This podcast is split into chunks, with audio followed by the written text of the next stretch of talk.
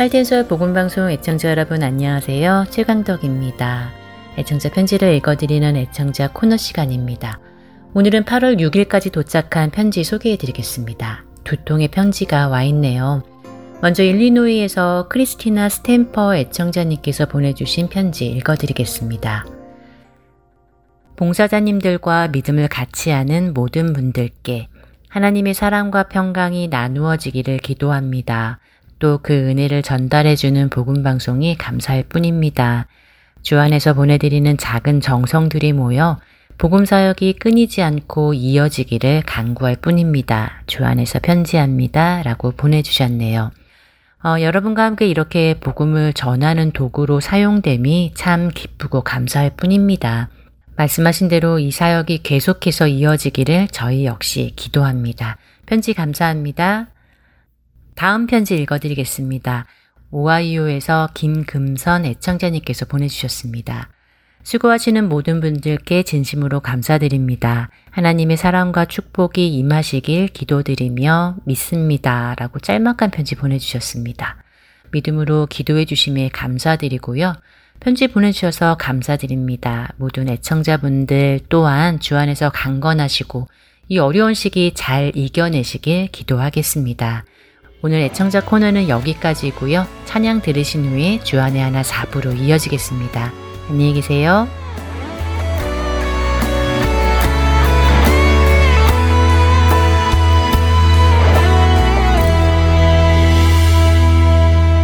이곳에 임하신 하나님 나라 가난한 마음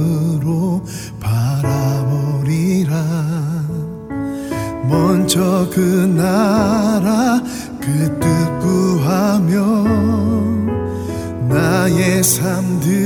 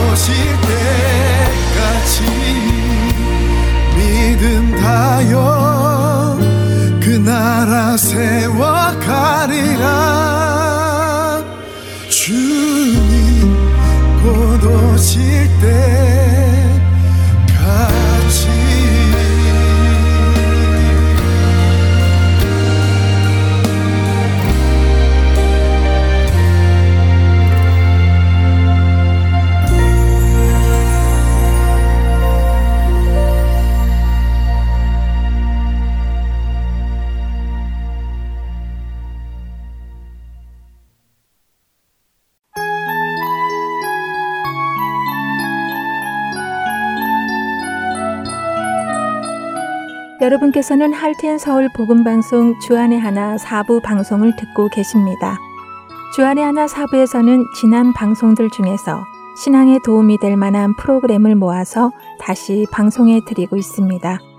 이번 시즌에는 2016년에 방송된 복음 그 기쁜 소식, 2015년에 방송된 성경 속 단어 한마디, 그리고 2016년에 방송된 성경적 찬양 시즌 2가 준비되어 있습니다. 먼저 복음 그 기쁜 소식으로 이어집니다.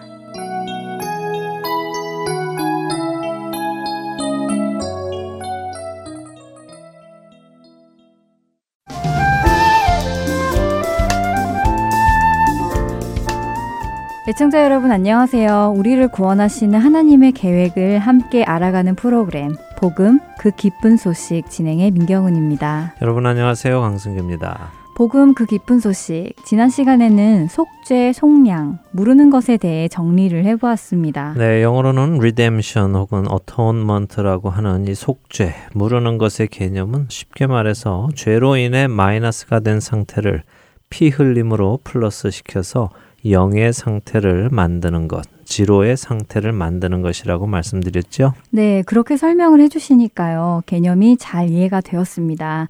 죄로 인해 마이너스가 된 것을 피 흘림으로 인해 플러스해 주어서 0, 그러니까 원래 상태로 돌리는 것이 속죄다 하는 것이요. 그리고 왜 꼭 피가 흘려져야 하는가도 나누었지요. 네, 그렇습니다. 생명의 근원이 피에 있기 때문이고 피가 생명과 일체, 그러니까 하나이기 때문에 피를 흘리는 것이 곧 죽음이고 사망이기 때문에 그랬다는 것을 나눴습니다. 어, 그래서 죄를 범한 아담과 하와에게 하나님께서는 그날 영적인 죽음을 허락하셔서 하나님과 분리되게 하셨지만 육체의 죽음은 동물의 가죽 옷을 해 입히심으로 해서 잠시 유보해 주셨지요.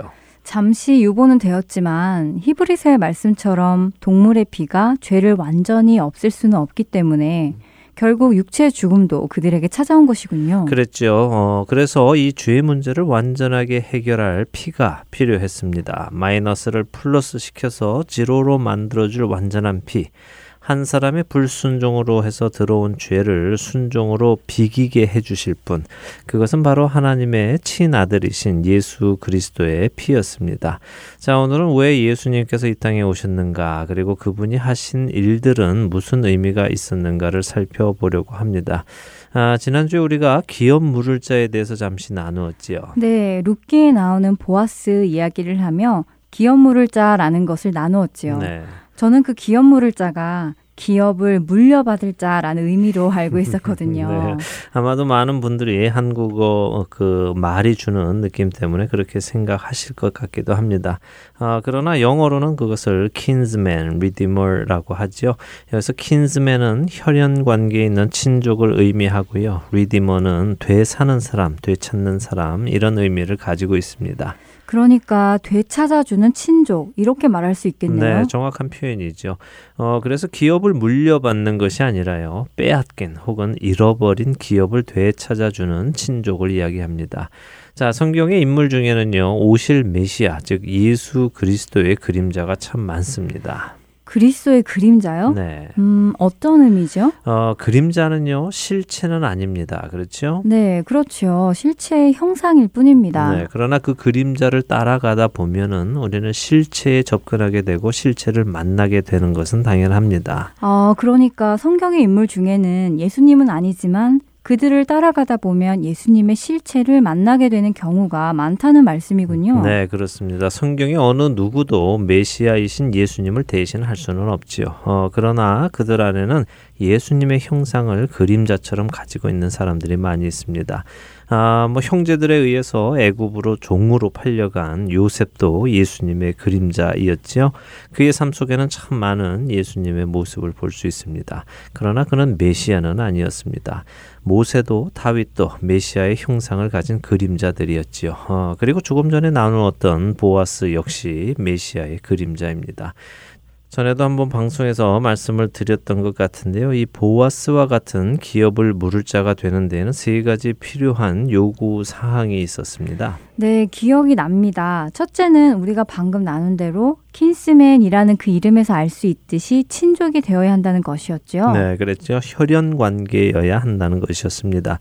혈연 관계에 있지 않으면 자격이 없었습니다. 아, 그러면 두 번째 요구 사항 혹시 기억하십니까? 두 번째는 능력이 있어야 하는 것으로 기억합니다. 어, 예, 잘 기억하시네요. 그렇습니다. 능력이 있어야 했습니다.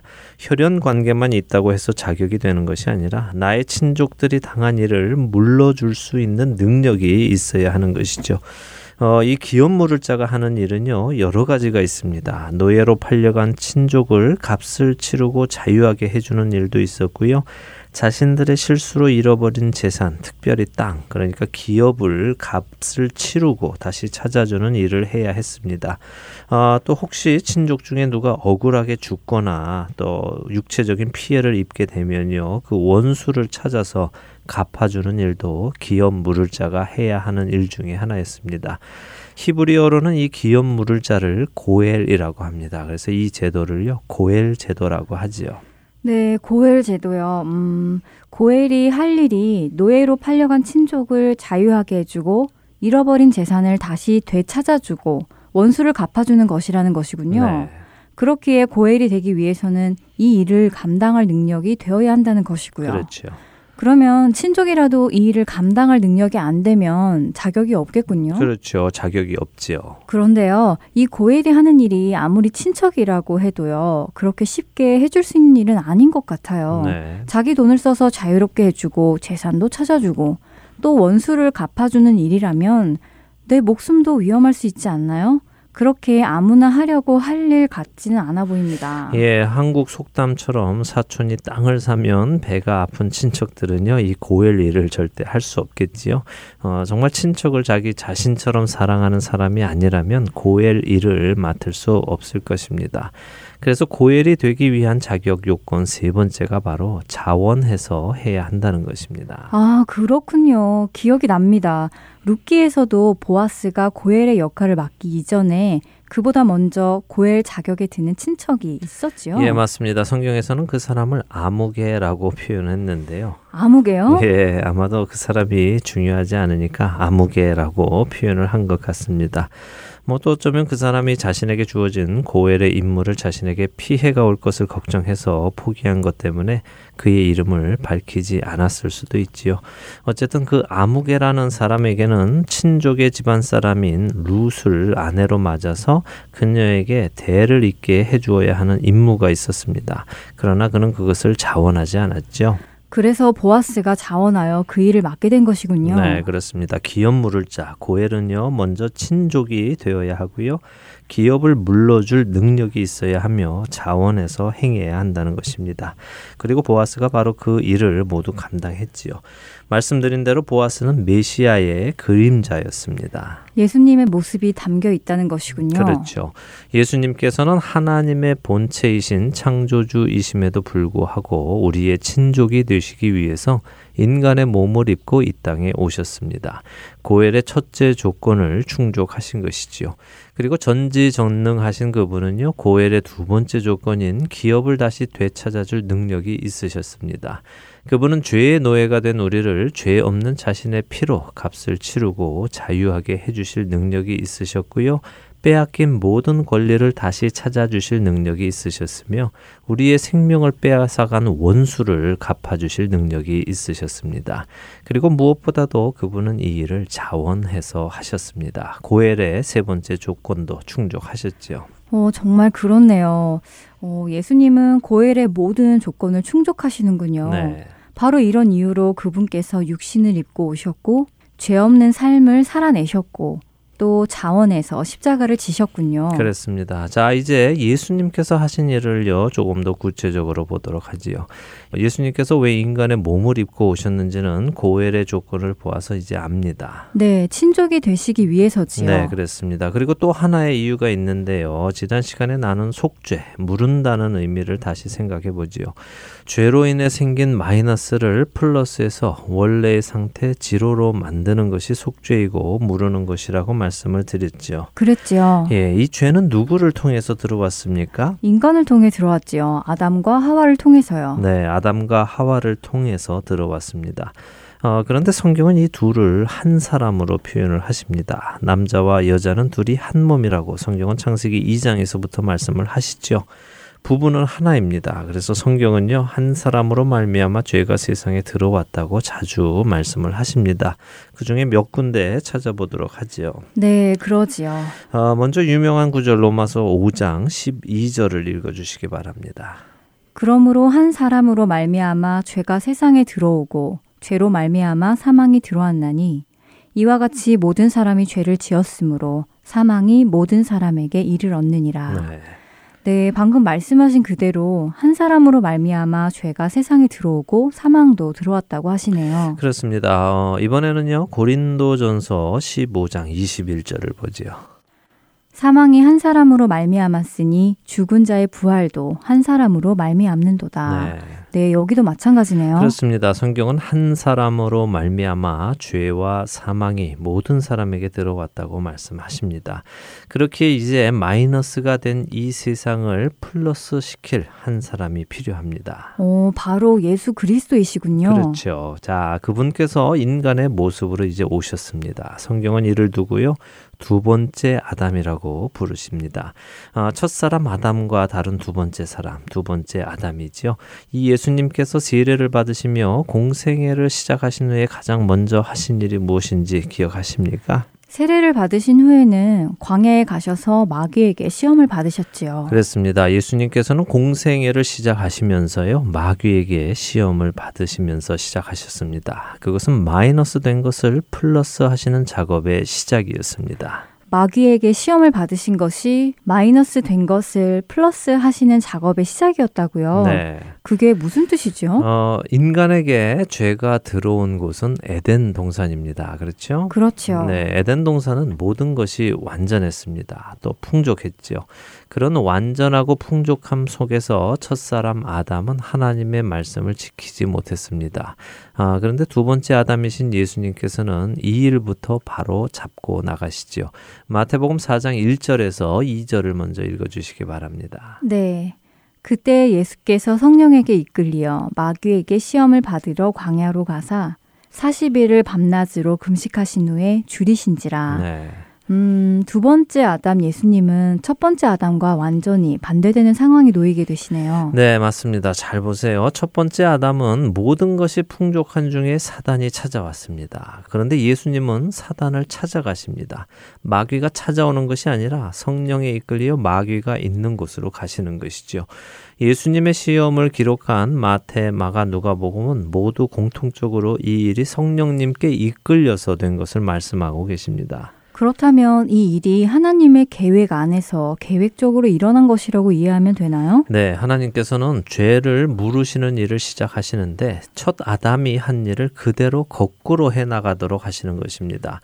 풍족한 중에 마귀가 찾아와서 미혹을 했고 그 미혹에 넘어가서 죄를 지은 첫 아담과는 반대로 마귀를 찾아가시고 모든 것이 부족한 광야의 땅에서 40일이나 금식하심으로 허기가 져 있는 상태에서 의로움을 나타내시죠. 성경은 예수님께서 받으신 시험을 세 가지로 기록하고 계십니다. 네, 돌로 떡을 만들어 먹으라는 시험과 거룩한 성에서 뛰어내리라는 시험, 그리고 마귀에게 경배하라는 시험 이렇게 세 가지였지요. 그렇습니다. 잘 기억하시네요. 자, 왜 성경은 이 세 가지를 기록해 주셨을까요? 처음 아담과 하와가 죄를 지었던 창세기 3장 기억나시죠? 네, 기억납니다. 네, 그때 어떤 이유로 하와가 선악을 알게 하는 나무의 열매를 따 먹었습니까? 음, 먹음직도 하고 보암직도 하고 또 지혜롭게 할 만큼 탐스럽기도 해서 따먹었죠. 바로 그랬죠. 먹음직도 하고 보암직도 하고 지혜롭게 할 만큼 탐스럽기도 해서 따먹었습니다. 하와가 선악과를 따먹은 이유는 세 가지였습니다. 이것과 예수님의 세 가지 시험에는 연관이 있을까요? 예, 마이너스를 플러스하기 위해서 예수님은 아담과 하와가 실패한 일을 바로 잡는 것부터 시작하십니다. 그렇다면 하와의 세 가지 유혹이 예수님의 세 가지 시험과 관련이 있다는 것이군요. 그렇습니다. 히브리서 4장 15절의 말씀을 읽어 주세요. 네. 우리에게 있는 대제사장은 우리의 연약함을 동정하지 못하실 리가 아니요 모든 일에 우리와 똑같이 시험을 받으신 이로되 죄는 없으시니라. 네, 성경은 대제사장이신 예수 그리스도께서 우리와 똑같이 시험을 받으신 분이라고 말씀하십니다. 어떻게 그러셨을까요? 예수님은 결혼을 하지 않으셔서 외도를 하고 싶은 시험은 받으신 적이 없으실 테고요. 또 음란한 동영상이 없는 시대라서 그런 것들을 보고 싶은 시험을 받으신 적도 없으실 텐데 말입니다. 어, 그러게요. 학교 시험을 보신 적도 없으셔서 컨닝을 하고 싶은 시험도 받으신 적이 없으실 테고 음. 나이트클럽 같은 데 가시고 싶으신 적도 없으실 것 같은데요. 예, 맞습니다. 그런데 성경은 죄의 모습은 다르지만 그 근본은 세 가지 로 귀결이 된다고 말씀하고 계시는 것입니다. 이번에는 요한 1서 2장 16절을 보도록 하지요. 한번 읽어 주세요. 이는 세상에 있는 모든 것이 육신의 정욕과 안목의 정욕과 이생의 자랑이니 다 아버지께로부터 온 것이 아니요 세상으로부터 온 것이라. 자, 성경은 분명히 세상에 있는 모든 것이 아버지 하나님께로부터 온 것이 아니고 세상으로부터 온 것이라고 하시면서 그것은 육신의 정욕, 안목의 정욕, 그리고 이생의 자랑이라고 하십니다.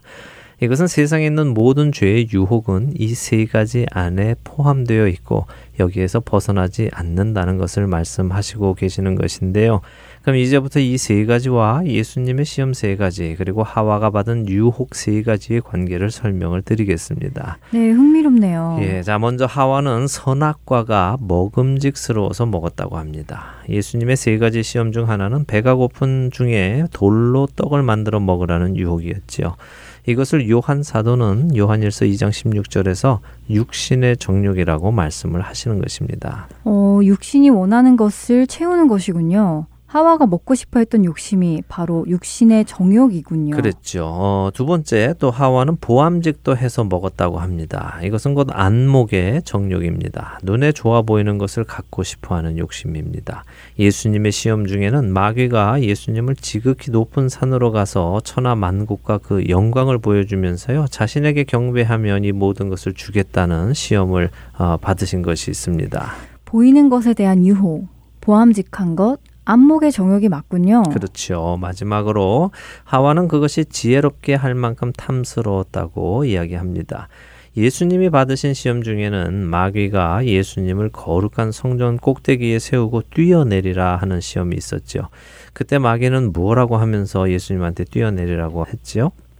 천사들이 손으로 예수님을 받들어 발이 돌에 부딪히지 않게 할 것이다 라고 했지요. 맞습니다. 그렇게 이야기하면서 예수님을 유혹했죠. 만약 예수님께서 그렇게 하셨다면 성전 주위에 있던 모든 사람들은 예수님을 보았을 것이고요. 그 기적을 통해 예수님을 하나님의 아들로 인정을 했을 것입니다. 그렇게 되면 예수님은 많은 사람들로부터 많은 칭송을 받을 것이었고 그것이 곧 자랑이 되었을 것입니다. 요한일서 2장 16절이 말씀하시는 이생의 자랑이군요. 네, 이 이생의 자랑에서 영어로는 pride라고 되어 있는데요. 이것은 곧 자기 과신이며 자랑이며 교만함입니다. 하와가 선악과를 먹으려 했던 이유가 자신도 선악을 알게 되면 하나님과 같이 될 것이라 생각했고 교만의 자리에 앉으려 한 것이었잖아요. 그렇죠. 자신의 자리가 아닌 피조물의 자리가 아닌 창조주의 자리에 앉으려 했던 그녀는 교만한 생각을 한 것입니다. 자, 이처럼 예수님께서 받으셨던 시험 세 가지는 첫사람 아담이 실패한 이유 세 가지를 플러스 시켜서 원상 복구를 하시기 위한 일이었습니다. 예수님은 이 세 가지 시험을 통해서 우리 인간이 받을 수 있는 모든 시험을 받으신 것이며 그 모든 시험 속에서도 죄를 짓지 아니하심으로 완전한 의를 드러내셨고 하나님의 말씀을 철저하게 따르심을 보여주셨습니다. 실패한 첫사람에 반하여 완전한 성공을 보여주신 것이죠. 실패한 자리에서부터 회복시키시는 하나님의 철저한 모습을 볼 수 있는 것 같습니다. 네. 자, 오늘 내용을 한번 정리해 보죠. 네. 하나님께서는 그 아들을 두 번째 아담으로 이 땅에 보내셔서 첫 번째 아담이 실패한 자리에서부터 고쳐 나가기 시작하셨다는 것이네요. 그렇습니다. 모든 것이 풍족한 상태에서 미혹당한 첫 사람에 비해 미혹하는 자를 직접 찾아가셔서 모든 것이 부족한 상태에서도 말씀 안에만 거하시고 말씀대로 순종하신 두 번째 사람, 그분이 이 세상을 회복시키는 일을 시작하신 것입니다. 그냥 단순히 제물로만 이 땅에 오신 것이 아니라 그분은 고엘로 이 땅에 오셨고 두 번째 아담으로 이 땅에 오신 것입니다. 그리고 그분이 고엘로 사시고 두 번째 사람으로 의롭게 사시고 또한 제물이 되시고 피를 흘리신 것이네요. 네, 그렇죠. 이제 다음 주에는 예수님이 하신 이 일들의 의미에 대해서 우리가 정리를 해 보도록 하겠습니다. 네, 너무 기대가 됩니다. 다음 한 주간도 우리를 위해 모든 시험에서 의로움을 증명하신 예수님을 따라 의롭게 살아가는 우리가 되기를 바라며 다음 주 이 시간에 다시 찾아뵙겠습니다. 네, 다음 주에 뵙겠습니다. 안녕히 계십시오.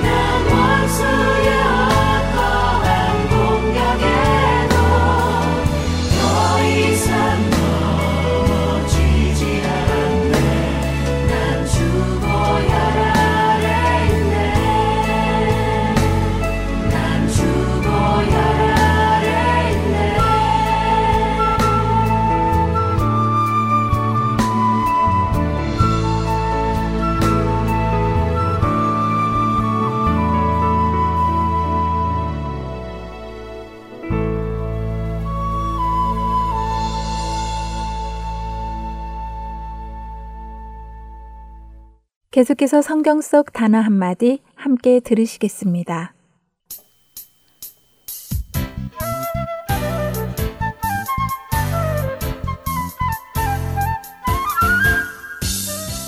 여러분 안녕하세요. 성경 속 단어 한마디 진행의 이다솜입니다. 오늘은 성경 한 구절 읽어드리면서 시작하려고 하는데요. 창세기 22장 5절 말씀입니다. 이에 아브라함이 종들에게 이르되 너희는 나귀와 함께 여기서 기다리라. 내가 아이와 함께 저기 가서 예배하고 우리가 너희에게로 돌아오리라 하고 방금 읽어드린 이 창세기 22장의 이 구절이 예배라는 단어가 성경에서 처음 사용된 구절이라고 합니다. 우리는 매주 주일 교회에 가서 예배를 드리는데요. 과연 예배는 무엇일까요? 오늘 성경 속 단어 한마디에서 예배에 대해서 알아보려고 합니다. 예배는 예도, 예절의 예, 절하다, 굽히다의 배라는 한자어로 만들어진 단어로 신에게 공손한 마음으로 절하는 일, 신 앞에 경배하는 의식 또는 행위라고 사전은 정의합니다. 그렇기에 우리는 예배를 쉽게 말해 하나님께 예를 갖추고 경배하는 행위라고 말할 수 있겠죠? 영어로 예배는 어떤 의미를 가지고 있을까요? 영어로 예배는 worship이라고 하지요. Worship이라는 단어는 앵글로색스너에서 유래한 것으로 가치라는 worth와 어떤 상태나 신분을 나타내는 ship의 합성어라고 합니다. 즉, 존경과 존귀를 받을 만한 가치가 있는 존재라는 뜻이며 그런 맥락에서 하나님께 하나님께서 받으시기에 합당한 존경과 영광을 돌리는 것이 예배라고 정의하고 있는 것이겠지요. 히브리어로 예배는 샤하라고 하는데요. 샤하는 엎드리다, 스스로 절하다, 몸을 구부리다, 겸손하게 구하다 등의 의미를 가지고 있는 단어입니다. 그래서 이 샤하라는 단어가 창세기 22장 이전에도 사용되기는 했지요. 바로 엎드리다 혹은 몸을 땅에 굽히다 하는 의미로 말입니다.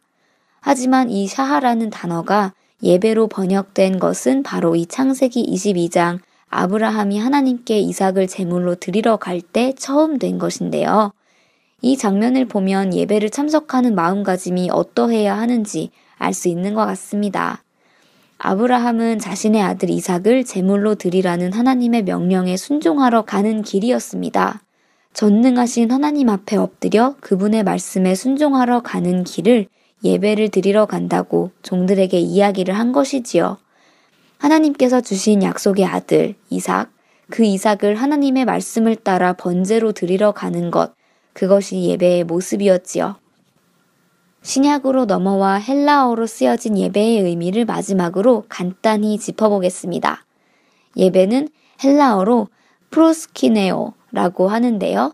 이 단어는 뭐뭐에게라는 뜻을 가진 프로스와 입맞추다라는 뜻의 퀴네오가 합해진 단어로 본래는 종이 주인에게 존경심을 가지고 그 발에 입맞추는 것을 가리켰다고 합니다. 주인의 발에 입을 맞추기 위해서는 어떤 자세가 나올까요? 당연히 무릎을 꿇고 허리를 굽혀야만 하겠죠? 자신의 배를 땅에 대고 완전히 엎드려야만 할 수 있는 자세입니다. 그래서 이 행위는 존경을 표하는 행위를 의미한다고도 하네요. 주인에게 존경심을 가지고 그 발에 입을 맞추는 것처럼 주님을 경외하는 마음으로 예배를 드려야 하는 것이지요. 예배를 드린다는 것은 순종하는 것이며 존경과 존귀함을 표현하는 것이며 절하는 것이며 종이 주인에게 존경심을 가지고 그 발에 입맞추는 겸손함으로 나아가는 것이라고 할 수 있을 것입니다. 예수님께서 요한복음 4장 24절에서 말씀하셨습니다.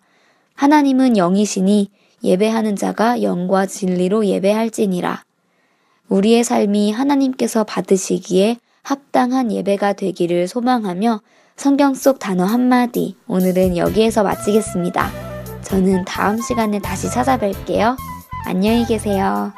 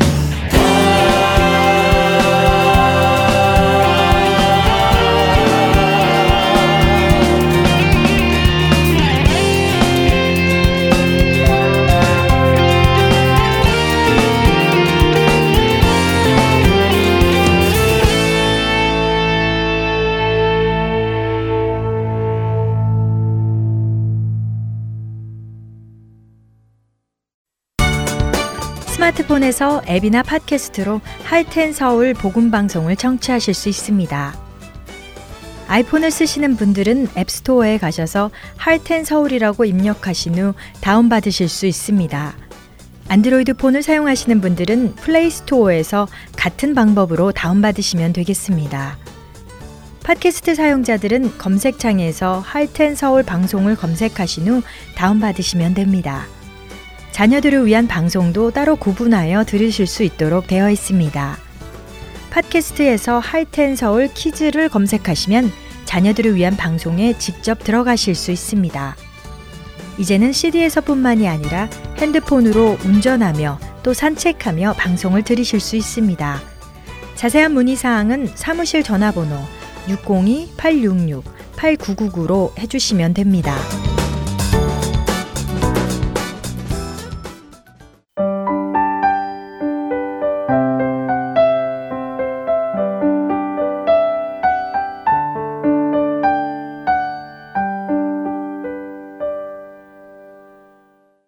성경적 찬양 시즌2로 이어집니다.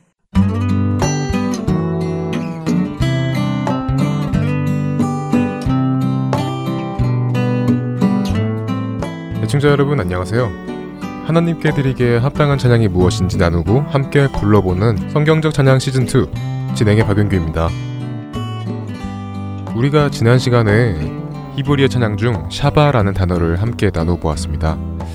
샤바는 우리의 영적 무기, 하나님의 권위와 능력을 포함하고 있습니다. 그리고 폭풍우와 바다와 바람을 잠잠하게 할 만큼 큰 소리로 부르는 찬양. 우리가 경험한 하나님을 공중의 권세를 가르고 다음 세대까지 전해질 만큼 큰 소리로 부르는 찬양이라는 것을 나누었습니다. 지난 한 주간 샤바하는 시간을 가져보셨나요? 찬양의 본질을 잊고 유행을 쫓으며 하나님께 드리기에 합당하지 못한 찬양을 드리는 것이 아니라 성경을 보며 그 안에서 참된 찬양의 모습을 발견하신 여러분 되셨기를 바랍니다. 우리는 지난 시간들을 통해서 한랄에는 음악적인 요소가 없이 하나님을 높이고 칭찬하고 자랑하는 것이라는 것과 그런 한랄에 음유를 더해 노래하는 것이 테일라라는 말씀을 드렸습니다.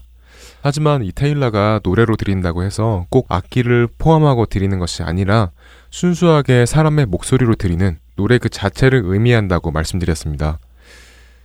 어, 그렇다면 악기로 또 악기와 함께 드리는 찬양은 무엇이라 하는지 궁금하시지 않으신가요? 악기로 함께 찬양 드리는 찬양은 바로 자말이라는 단어입니다. 자말은 음악으로 찬양을 드린다는 의미와 함께 줄을 튕긴다 하는 의미를 가지고 있습니다. 그러니까 음악으로 찬양을 드리고 연주한다라는 의미입니다. 이 자말이라는 단어는 시편에 특히 많이 쓰여져 있는데요. 몇 구절을 찾아보겠습니다. 먼저 시편 33편 2절을 읽어드리겠습니다. 수금으로 여호와께 감사하고 열 줄 비파로 찬송할지어다. 여기에서 열 줄 비파로 찬송할지어다 할 때 찬송이라는 단어가 바로 자말이라는 단어입니다. 그리고 같은 표현이 시편 144편 9절에도 나옵니다. 하나님이여 내가 주께 새 노래로 노래하며 열 줄 비파로 주를 찬양하리이다. 이처럼 자말이라는 단어는 악기를 통한 음악으로 찬양을 드리는 것을 의미합니다. 우리는 이렇게 지난 몇 주간 히브리어 찬양, 할랄, 테일라, 바락, 야다, 샤바, 그리고 오늘 배운 자말에 대하여 나누고 그 단어에 맞는 찬양을 함께 불러보았습니다. 이번 주부터는 찬양 한 곡을 정하여 그 곡의 가사를 나누며 그 안에서 우리가 배웠던 찬양의 원어의 의미를 함께 찾아보고 또 그 가사 안에서 성경적인 의미를 나누어 볼까 합니다. 우리가 평소에 무심코 불렀던 찬양, 그리고 그 찬양 안에서 볼 수 없었던 것들을 성경 말씀을 통해서 볼 수 있기를 바랍니다. 오늘 나누어볼 찬양곡은 유명한 곡인데요. 어, 다들 한 번쯤은 들어보시거나 불러본 찬양곡이지 않을까라는 생각이 듭니다. 제목은 How Great is Our God이라는 곡입니다. 한국어로는 위대하신 주라고 번역이 되어 있습니다. 함께 들어보겠습니다.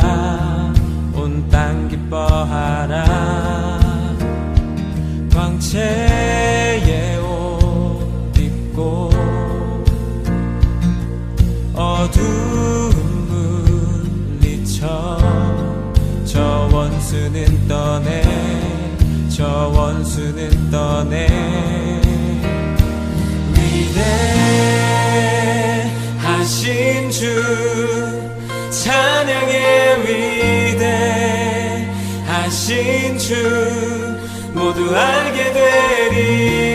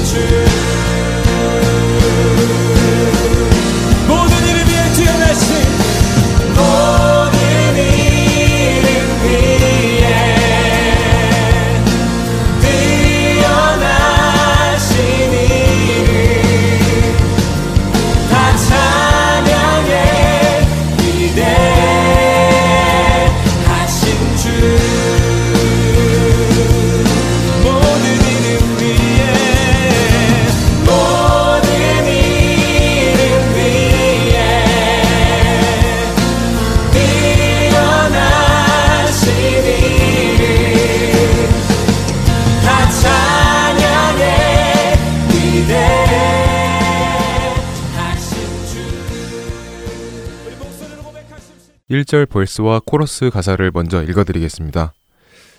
빛나는 왕의 왕, 영광의 주님, 온 땅 기뻐하라, 온 땅 기뻐하라. 광채의 옷 입고 어두움 물리쳐, 저 원수는 떠네, 저 원수는 떠네. 위대하신 주, 찬양해 위대하신 주, 모두 알게 되리라, 위대하신 주. 여러분들은 이 1절 verse를 들으시면서 우리가 지금까지 배웠던 히브리 찬양을 몇 개나 찾으실 수 있으신가요? 어, 일단 찬양 속에 거하시는 주님을 노래로 찬양하는 테일라, 그리고 악기로 찬양하는 자말 이렇게 두 가지가 있습니다. 그리고 또 어떤 것이 있을까요? 네, 빛나는 왕의 왕, 영광의 주님. 주님을 자랑하고 뽐내는 의미를 가지고 있는 할랄도 보이네요. 그 다음 가사인 광채에 옷 입고 어두움 물리쳐 저 원수는 떠내. 공중의 권세 잡은 자를 가르는 영적 무기인 샤바의 찬양의 의미도 알 수 있습니다. 저는 이 가사를 생각할 때면 예수님께서 영광의 옷을 입고 이 땅에 다시 오시는 날이 상상이 됩니다. 불의와 악한 어둠의 일들로 가득 찬 세상에 참 빛이신 예수 그리스도께서 오시는 그날. 그날은 정말 모든 피조물이 기뻐할 날일 것입니다. 그리고 그날에는 모든 피조물이 바로 그 예수님께서 하나님이심을 주님이심을 알게 될 것입니다. 그러나 그날이 꼭 모두에게만 기쁜 날이 아니죠. 어둠의 주관자와 그 어둠에 속한 자들에게는 그날이 두려운 날이며 심히 떨어야 하는 날이 될 것입니다. 이렇게 예수님께서 다시 오실 때 여러분은 어떤 모습으로 그분을 만나실 것인가요? 두려움에 떠는 모습일까요? 아니면 즐거워하며 기뻐하며 주님을 즐거이 찬양하는 모습일까요? 우리 모두가 예수님의 임재 앞에서 자신이 어둠에 속했기에 두렵고 떠는 것이 아니라 빛에 속하였기에 주님의 위대함을 찬양하고 온 땅에 선포하는 모습이 되기를 바랍니다. 자, 여기에서 1절 벌스와 코러스를 함께 찬양하는 시간 가져보겠습니다. 빛나는 왕의 왕 영광의 주님 온 땅 기뻐하라 온 땅 기뻐하라 광채의 옷 입고 어둠 물리쳐 저 원수는 떠내 저 원수는 떠내.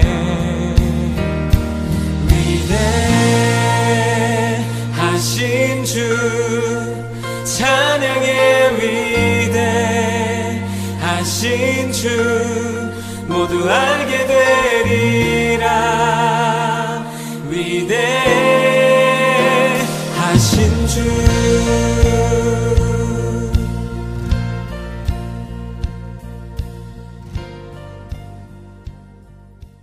그 다음 2절 가사와 코러스 그리고 브릿지의 가사를 읽어드리겠습니다. 영원한 주의 주, 시간의 주관자, 알파와 오메가, 알파와 오메가.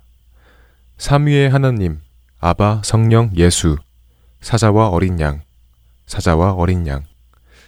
위대하신 주, 찬양해 위대하신 주, 모두 알게 되리라 위대하신 주. 모든 이름 위에 뛰어나신 이름, 다 찬양해 위대하신 주. 2절 가사에서는 히브리어 찬양 중 어, 할랄이 많이 보이네요. 영원하고 시간의 주관자이시며 처음부터 끝이신 하나님을 자랑하고 뽐내고 있습니다.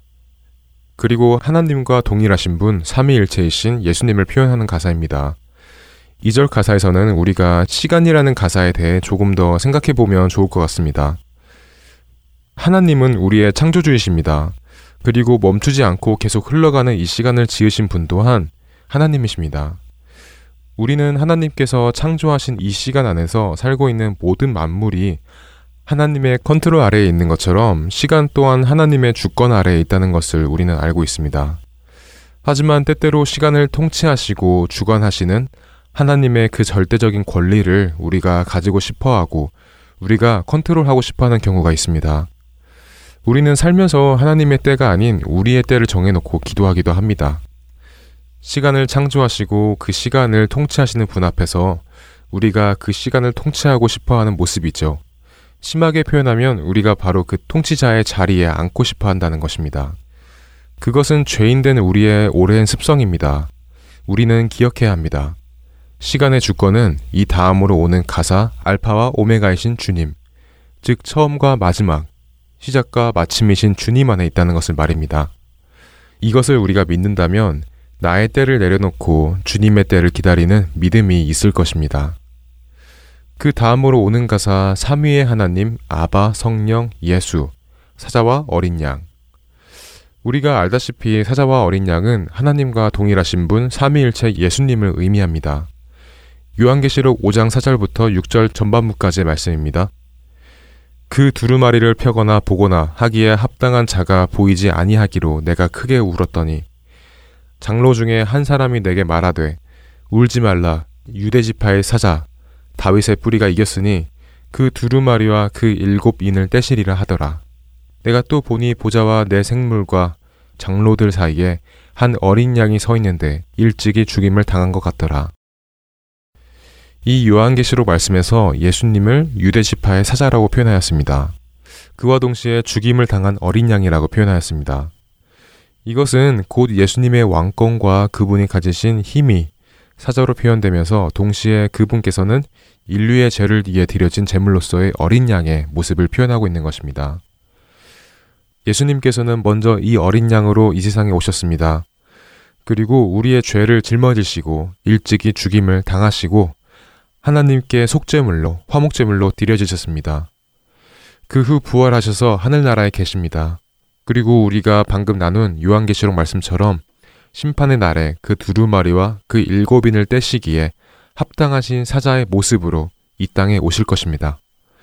이것 또한 마찬가지로 예수님께서 죽임을 당하시고 예수님께서 다시 오실 그 시간도 모두 다 영원하시고 알파와 오메가이시며 시간의 주관자이신 그분의 통치 아래 있음을 고백하는 것입니다. 여기에서 2절을 함께 불러보겠습니다. 우리가 그 위대하심을 찬양하며 모든 이름 위에 가장 뛰어난 이름을 믿고 나의 때를 내려놓고 오직 주님의 때를 믿음으로 기다리는 마음으로 함께 찬양하겠습니다. 영원한 주 시간의 주 관자. 알파와 오메가 알파와 오메가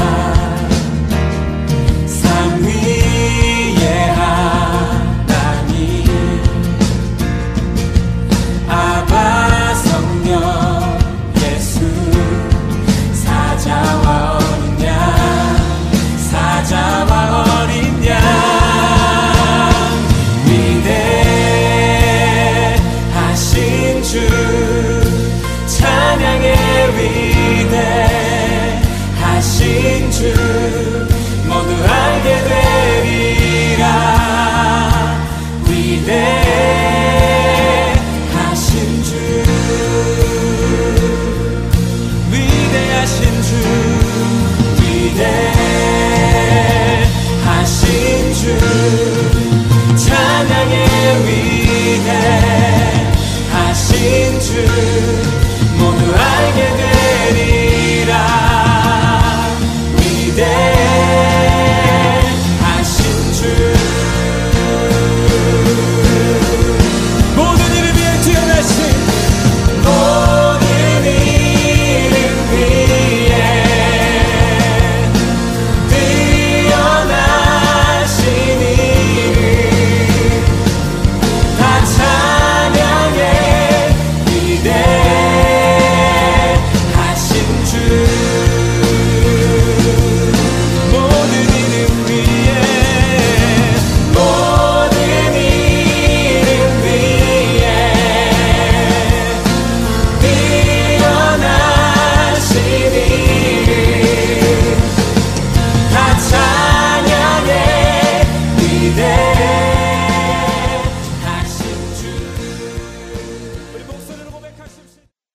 How Great is Our God, 위대하신 주라는 찬양을 함께 나누어 보았습니다.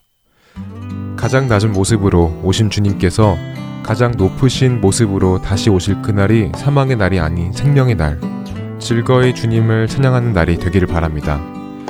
이번 한 주도 그 주님의 위대하심을 나의 깊은 영혼으로 찬양할 수 있는 우리가 되기를 바라며 성경적 찬양 시즌2 여기에서 마치겠습니다.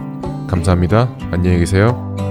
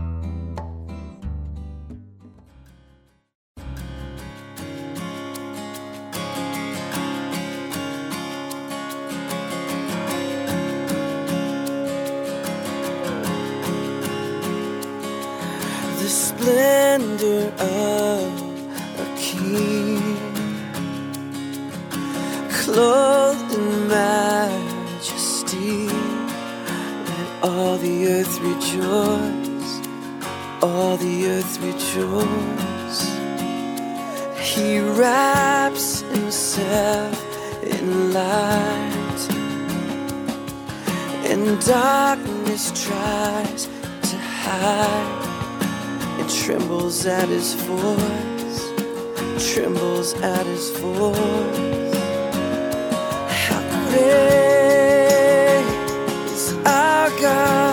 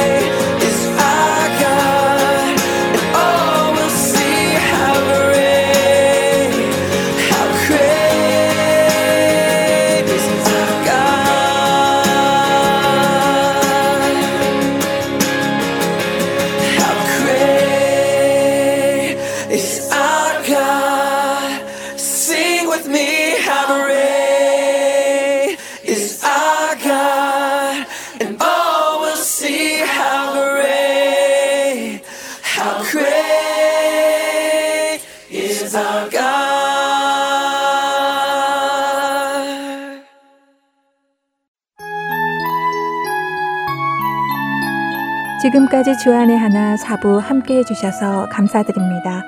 다른 지난 방송들을 더 듣고 싶으신 분들은 홈페이지 www.할텐서울.org에서 특별 방송을 클릭하셔서 들으실 수 있습니다.